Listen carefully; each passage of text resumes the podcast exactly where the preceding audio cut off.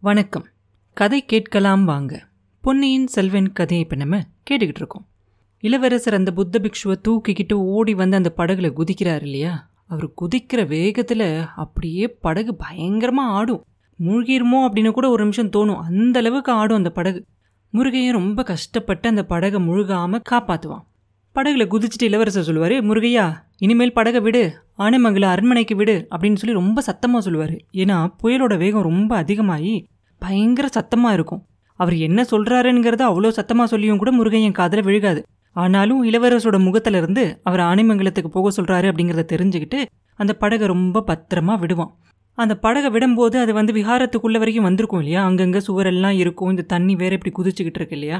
ரொம்ப பத்திரமா பார்த்து எந்த செவுத்துலையும் இடிச்சிடாம மண்டபத்துலேயும் இடிச்சிடாம அதை ஓட்டிக்கிட்டு இருப்பான்.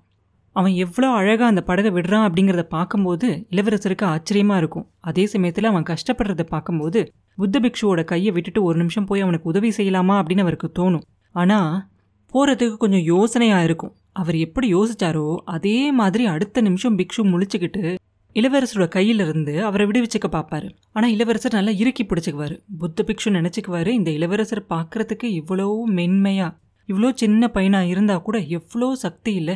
இவ்வளோ பலம் இவரோட கையில் எப்படி நம்மளை போக விடாமல் பிடிச்சிருக்காரு அப்படின்னு சொல்லி பார்ப்பாரு அப்படி அவர் ஆச்சரியமாக பார்த்துக்கிட்டு இருக்க நேரத்தில் அந்த படகு வந்து அந்த புத்தர் சிலை கிட்ட போகும். அங்கிருந்து அந்த புத்தர் சிலையோட கண்ணு வரைக்கும் அப்போ தண்ணி வந்திருக்கும். அந்த படகு கொஞ்சம் தள்ளி போக போக அந்த சிலை அப்படியே மூழ்கி போகிறத பார்த்துக்கிட்டே இருக்கும்போது பிக்ஷோட கண்ணிலேருந்து தார தாரையாக அப்படியே கண்ணீர் வழிஞ்சிக்கிட்டே இருக்கும். அப்படியே அதையே பார்த்துக்கிட்டே இருப்பார். அது கண்ணுலேருந்து மறைஞ்சதுக்கப்புறமா இளவரசே என்ன காரியம் செஞ்சீங்க? அப்படிங்கிற மாதிரி அவரோட உதடெல்லாம் அசைகிறது தெரியும். அவர் இதை தான் கேட்குறாரு அப்படிங்கிறத தெரிஞ்சுக்கிட்டு இளவரசர் என்ன பண்ணுவார்? அவர் காது கிட்ட போய் சொல்லுவார் சுவாமி அந்த கேள்வியை நான் இல்லையா கேட்கணும் என்ன காரியம் செய்ய பார்த்தீங்க அப்படின்னு கேட்பாரு அப்போ அந்த பிக்ஷு சொல்லுவார் இளவரசே இந்த விஹாரம் ஐநூறு ஆண்டுகளுக்கு முன்னாடியிலிருந்து இருந்துக்கிட்டு வருது.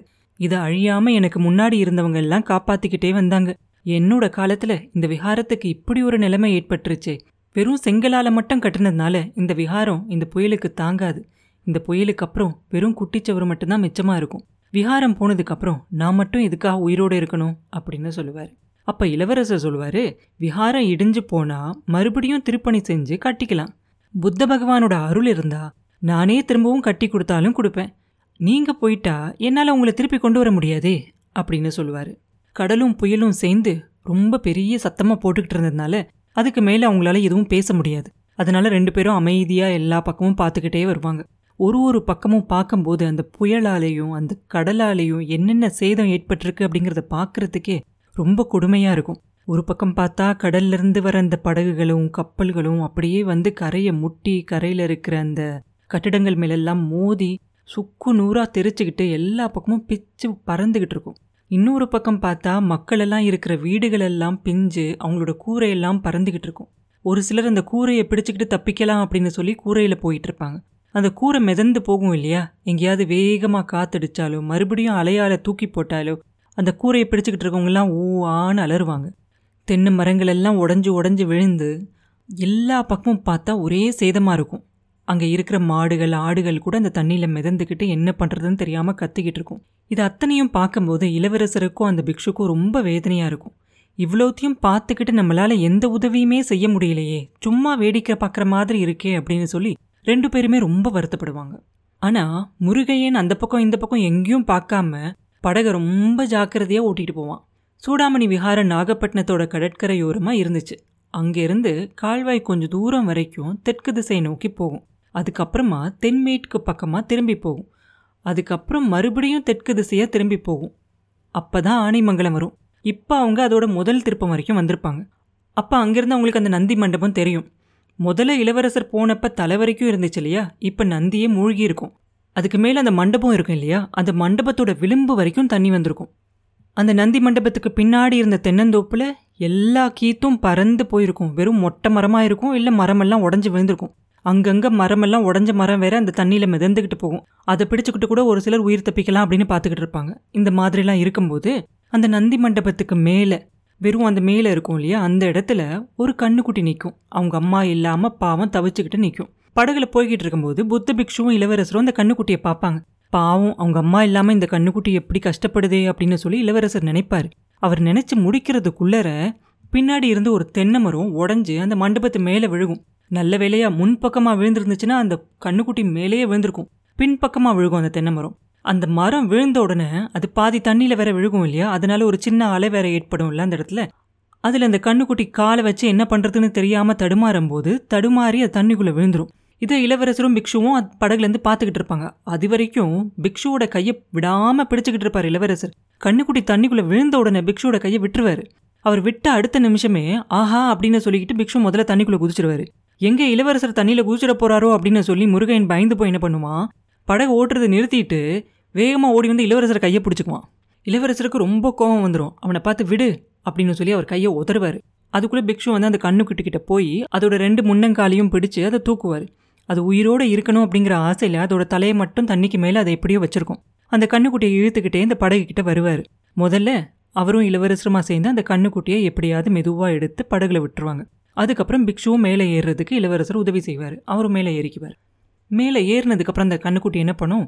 ஒரு ஆட்டம் ஆடிக்கிட்டு மெதுவாக எந்திரிக்கலாம் அப்படின்னு சொல்லி காலை எடுத்து தட்டு தடுமாறி நிற்கும் தொப்புன்னு கீழே விழுந்துரும். நல்ல வேலையா படகோட உள்பக்கமாகவே விழுந்துரும்.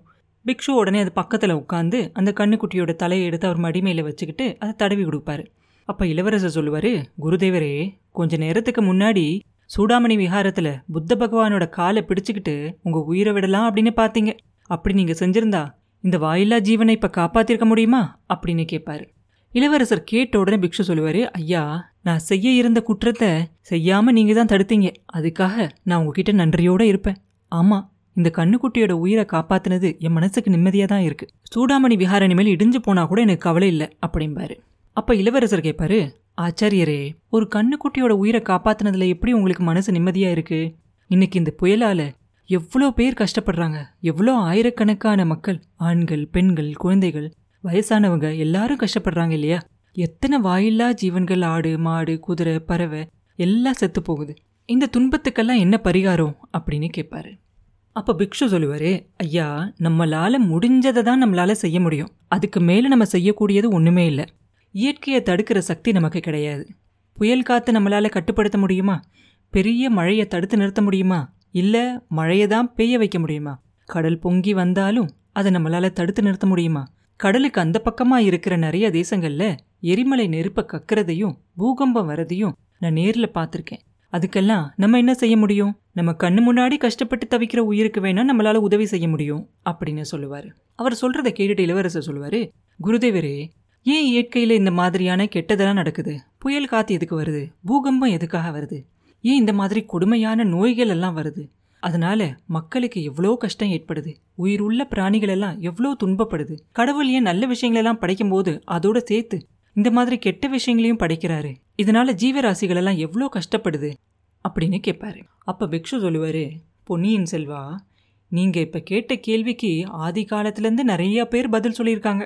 ஆனா யார் சொல்ற பதிலும் யாருக்கும் திருப்தியா இருக்கிறதில்ல. அதனால தான் புத்த பகவான் கடவுளை பத்தி எதுவுமே சொல்லலை. கடவுளை பற்றின ஆராய்ச்சியிலேயே இறங்கலை. மற்றவங்களுக்கு உதவி செய்யுங்க.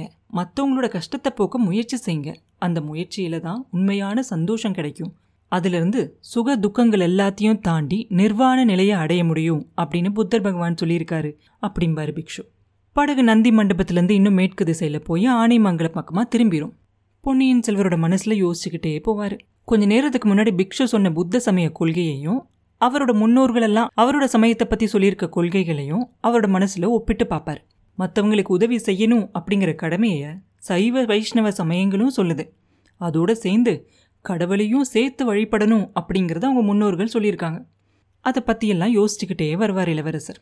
இருட்டுற சமயத்தில் படகு வந்து ஆனைமங்கலத்துக்கு போயிடும் அந்த சோழ மாளிகை பக்கத்தில் போயிடும் அதோட பின்னாடி பக்கமாக அந்த மாளிகைக்கு பின்னாடி பக்கமாக ஒரு படித்துறை இருக்கும். அது கிட்ட போய் முருகையன் படகு நிறுத்துவான். அப்போ அங்கேருந்து பார்த்தா அந்த மாளிகையோட வாசலில் நிறைய மக்கள் வந்து நிற்பாங்க அவங்க எல்லாரும் அந்த மாளிகையோட காவலன் கிட்ட ஏதோ பேசிக்கிட்டு இருப்பாங்க. படகு வந்து இங்கே நிற்கிறத பார்த்த உடனே அந்த காவலன் என்ன செய்வான்? அவங்க கிட்டலாம் பேசாமல் வேகமாக அங்கேருந்து விறுவிறுன்னு இங்கே வருவான். படகுல பொன்னியின் செல்வர் இருக்கிறத அவன் பார்த்துருவான். நல்ல வேலை அது வரைக்கும் மழை வந்து தூரலாக தான் பெஞ்சுக்கிட்டு இருக்கும். அவங்க படகு வந்து அந்த கரையில் நிறுத்தினதுக்கு அப்புறம் தான் மழை நல்லா பெருசாக பெய்ய ஆரம்பிக்கும். முதல்ல பிக்ஷுவும் இளவரசரும் படகுலேருந்து இறங்கிட்டு அந்த கண்ணுக்குட்டியை மெதுவாக பத்திரமா கீழே இறக்குவாங்க. அதுக்குள்ளே அந்த காவலனும் அவங்க பக்கத்தில் வந்துடுவான் அவன் வந்த உடனே இளவரசருக்கு வணக்கம் சொல்கிறதுக்காக கீழே குனிஞ்சு வணக்கம் சொல்ல போவான. கையில் வச்சிருக்க தீவிரத்தை அப்படியே கீழே விழுந்து தண்ணியில் விழுந்து கொஞ்ச நேரத்தில் அமர்ந்து போயிடும் அவன் இளவரசரை பார்த்து சொல்லுவான் இளவரசே சூடாமணி விஹாரத்தை பற்றி நானே கவலைப்பட்டுக்கிட்டு இருந்தேன். நீங்கள் இங்கே வந்தது ரொம்ப நல்லதாக போச்சு அப்படிம்பா. நான் சூடாமணி விஹாரத்தில் இருக்கிறது உனக்கு எப்படி தெரியும்? அப்படின்னு இளவரசர் கேட்ட உடனே தெரியும் ஐயா இளைய பிராட்டியும் கொடும்பாலூர் இளவரசியும் வந்தப்ப சொன்னாங்க. யார்கிட்டயும் சொல்ல வேண்டாம் அப்படின்னு இளைய பிராட்டி சொல்லியிருந்தாங்க அப்படிம்பா.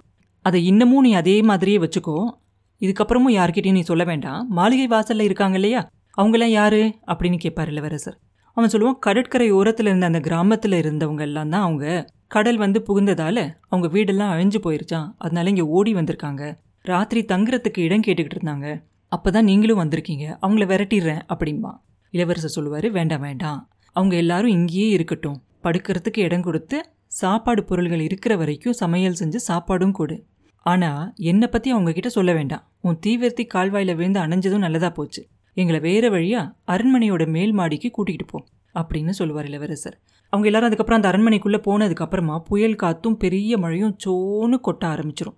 அப்புறம் என்ன நடந்துச்சு அப்படிங்கிறத அடுத்த பதிவில் பார்ப்போம். மீண்டும் உங்களை அடுத்த பதிவில் சந்திக்கும் வரை உங்களிடமிருந்து விடைபெறுவது உண்ணாமலே பாபு. நன்றி.